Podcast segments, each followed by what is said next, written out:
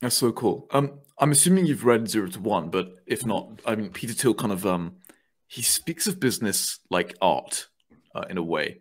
It's um, I can't really put my finger. I, I wouldn't say it's formulaic. Like I would say it's more artistic. Like, um, would you say that was replicated within the early days of Peter's business life? Because so, for someone reading that, it can be um, maybe you can you know view Peter as some sort of utter genius who who just has like this this this 4D ability to zoom out and really move the chess pieces um, succinctly.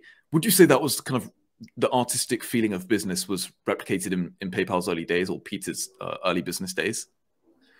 It's a great, you know, it's a great question. Um, so it's interesting because I have I, I have read I read Zero to One when I was doing my research for the book, and then I've read it kind of after I finished up the book, right?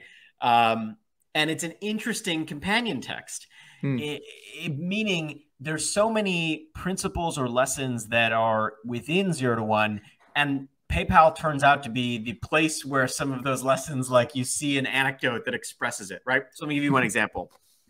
In zero to one, Peter meditates on the idea that competition is actually dangerous. Yeah. Um, that that what you are aiming for are kind of like functioning legal monopolies instead of firms yeah. that are competing against each other for the same slice of profits, right? And there's a whole like you could read zero to one, and you know that's like the whole meditation on that. And if you think about the PayPal story, part of what he did in the middle of that story is duck the competition with a company created by you know a young man named Elon Musk by advocating for a merger between two companies. One company was called Confinity, the other was called X.com. And Confinity had a successful product called PayPal, but there was another player in that space, and it was X.com, and they had a pretty good product too. And it was Peter more than many of the other protagonists in the story who advocates for a merger, not a like we're gonna kill you type of competition, right? Not mm-hmm. a not a finish to the death, right? Um, and and I, you know, if you and if so, if I so if I take I take a step back, I'm like, well, you can learn that lesson about competition in many places. But I would bet a decent amount of money that one of the examples that Peter's thinking about about how competition can be ruinous mm. actually came from PayPal because it was when they were competing in a, against X.com, they were losing money partly to just try to keep up with X.com.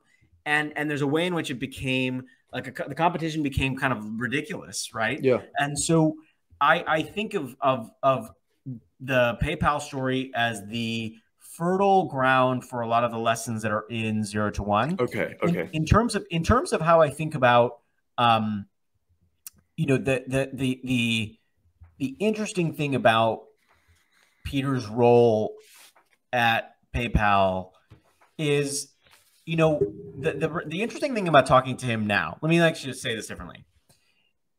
I think if you were to ask, if I had interviewed him for this book, like in 2004, you know, he did not have the benefit then of having invested in so many other startups and being kind of close to so many other founders. Yeah.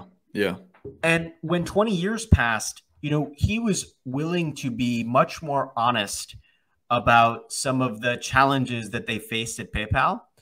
And I remember like thinking, you know, that that in that moment, like part of what is I hope good about the book is that it's not that he's some super genius that had all the answers because he absolutely mm-hmm. didn't. And I think he'd be the first to admit that.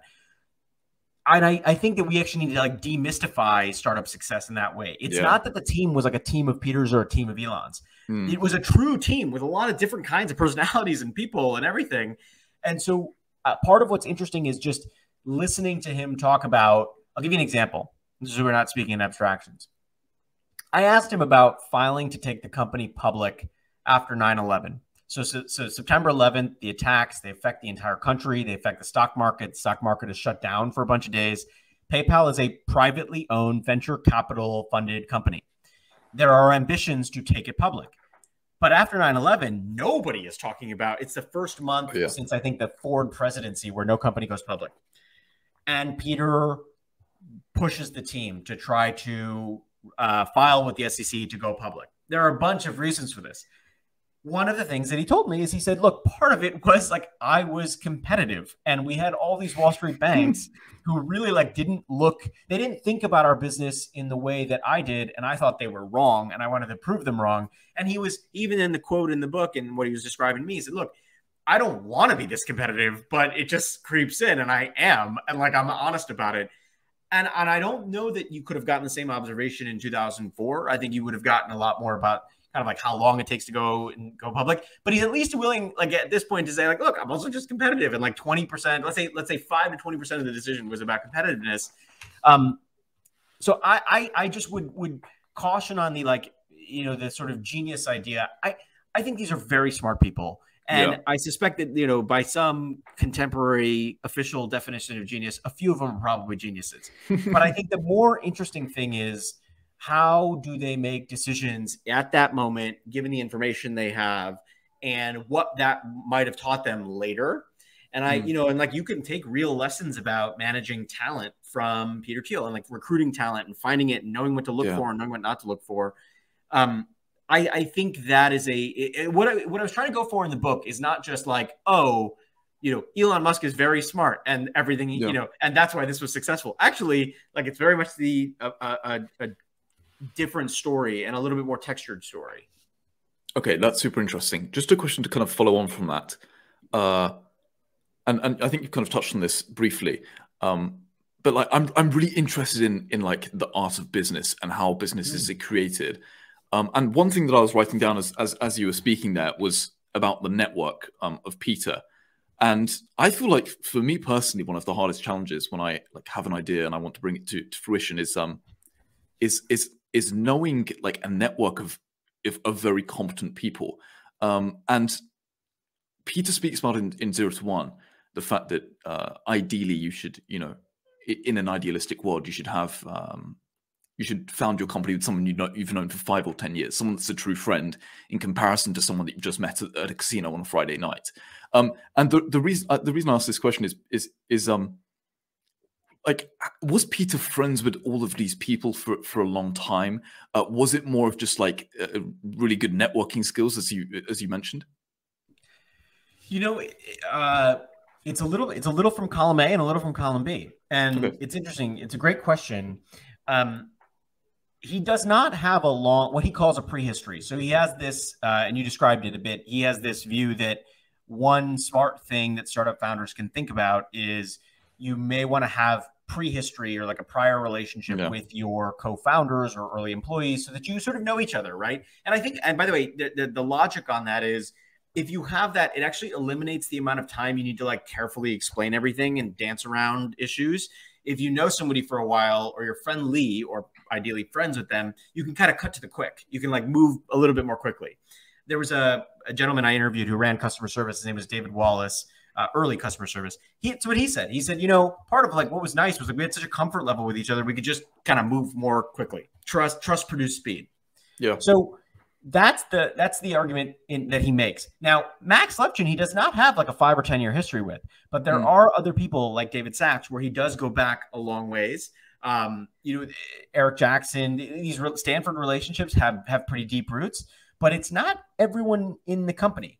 Max Levchin does have history with a bunch of the engineers that they hire that are very early. And so I would just say there's more, you know, it's a little bit more complex. There are some people they hire who just sort of sh- who just show up, right? Um, that that number is in the minority. But let me explain the reason there are fewer of those kind of random hires or like random interesting people is because the company really had a hard time getting off the ground. Nobody wanted to work for PayPal. Like when it was known as Confinity and run by this unknown person, Peter, and this unknown person, Max, the place you went to work if you were a serious engineer was Google or Yahoo or, you know, you went somewhere else. And so they had a hard time recruiting. So part of it was just by design. If you can't recruit anybody, you call your friend and you say, Hey, I'm doing this thing. You know, we think it'll work out. And at that point, many people were willing to take a chance on them. As the company matured, obviously this process became a little different. But I would argue that, you know, it's really two networks colliding. It's Max's network of University of Illinois engineers, as well as Peter's network of, of Stanford people. That's one half of the company. The other half of the company is Elon and that's a little bit little Wow. bit different. Those often came through recruiting firms, through his relationships. You know, he had already had a tech startup, so he recruited some of the people that he knew from there. So it's a there's a little bit more texture to it than just Okay. networks. Um, but he but it is important to recognize like some of the the senior most people at PayPal came through that, came through people that you know knew each other and were willing to take a chance on the idea. Okay, that that's interesting for me to hear because um, yeah, I think I can maybe view businesses too, you know, like too much as a perfectionist when in reality there's there's a bit of uh, disorder everywhere. Oh Um, God! If anything, if anything, the PayPal story I hope gives you some Yes. comfort. It's mostly disorder. You are Yeah. mostly dealing with like just managing chaos and drama and difficulty. There's not a, there, you know, they had plans, but there were there Yeah, were seven, you know, let's see, five iterations of the product. You know, I mean, Yeah. it was it was.